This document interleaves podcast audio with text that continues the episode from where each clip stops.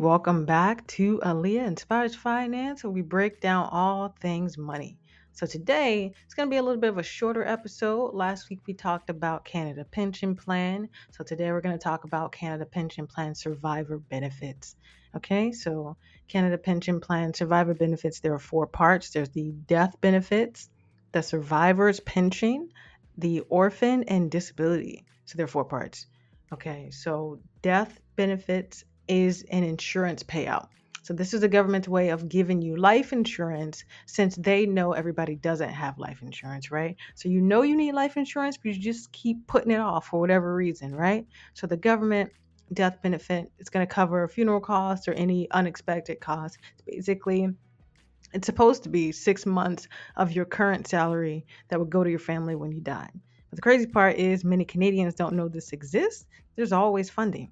But I don't want you to get too excited because it's capped at 2500 So yes, that's a one-time payment of $2,500.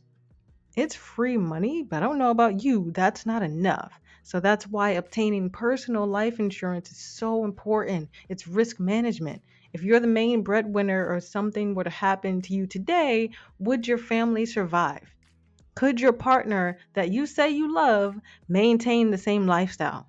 What about your kids? Will they be able to sleep peacefully at night knowing their parent or guardian thought enough about them to make sure that they were covered financially? Okay? So you need life insurance and you know who to call. So, okay. Second part survivor's pension. So, if you or someone you know is the partner of someone who contributed to Canada Pension Plan, you can receive what we call survivor's pension. So, it's basically the government saying, hey, I know you're down one income source, so we're going to help you out a little bit, right? So, how much you actually receive depends on factors like age or if you're receiving your own CPP benefits.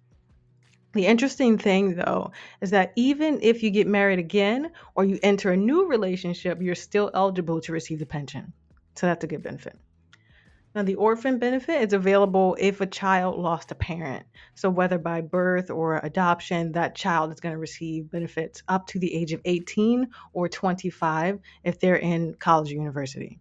So, there is also the disability benefit that goes to the family if the person who contributed to CPP or Canada Pension Plan was disabled. So, that's just another layer of support. Just so you know, Canada Pension Plan is indexed with inflation, so it'll keep up with the rising coffee prices, right? But just like everything in Canada, it's also taxable. So there's not no way to get around that. Okay?